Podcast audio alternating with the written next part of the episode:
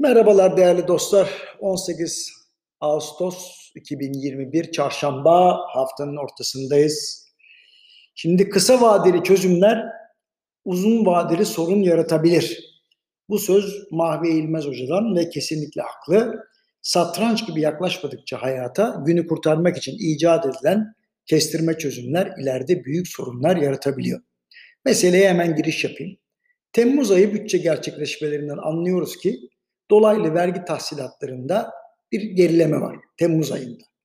Efendim e, pazartesi günkü yazımda hatırlarsanız Merkez Bankası'nın şu cümlesine bir dikkat çekmişti. İktisadi faaliyetler 3. çeyrekte dış talebin etkisiyle güçlü seyrediyor. Ha, ne demek bu? Demek ki bu cümle Temmuz ayındaki dolaylı vergi tahsilatının sert gerilemesiyle üst üste örtüşüyor. Demek ki daha çok ihracat faaliyetiyle iktisadi faaliyetlerin devam ettiğini görüyoruz.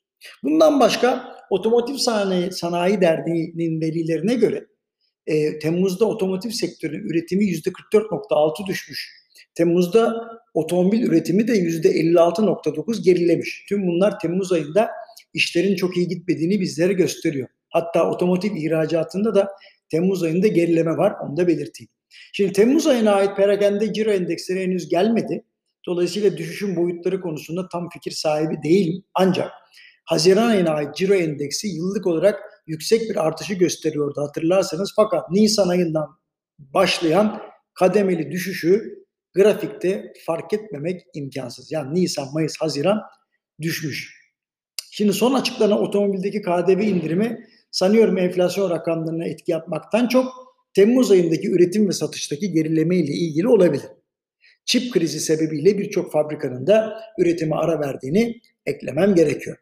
Şimdi elbette iktisadi faaliyetlerdeki yavaşlamanın vergi gelirleri üzerinde olumsuz etki yapacağını beklemeliyiz. Ayrıca vergi borçlarının yeniden yapılandırıldığı bir süreç daha yaşıyoruz. Vergi tahsilatları bu yıl için daha da yavaşlayacak diyebilirim. Bu durumda iç borçlanma ile kaynak bulunacağını söylemek yanlış olmaz. Peki bu nasıl olacak?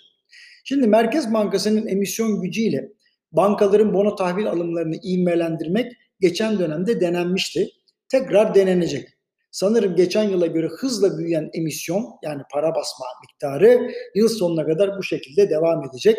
Ekonominin sakinleştiği zamanlarda daha fazla likiditenin sterilize edilmesi için faizlerin yükseltilmesi de bir mecburiyet olarak karşımıza çıkabilir. Haberiniz olsun. Büyük ihtimalle ekonomi yönetimi önce bugünkü sorunla baş edelim. Yarın sorunu e, yarın düşünürüz diyor yani büyük ihtimalle. Yani şunu diyeyim hani yarının sorununu yarın düşünürüz demekle e, bu aşamada yapılacak pek bir şey yok. E, kamuda tasarruf yapılabilir tabii onu da söylüyorum. En azından bunu yapsınlar. Ama önce bugünkü soruna bakalım. Yarın da başka sorunlara bakarız dendiği zaman işte kısa vadeli çözümler uzun vadeli sorun yaratabiliyor. Haberiniz olsun. Efendim yarın görüşmek üzere.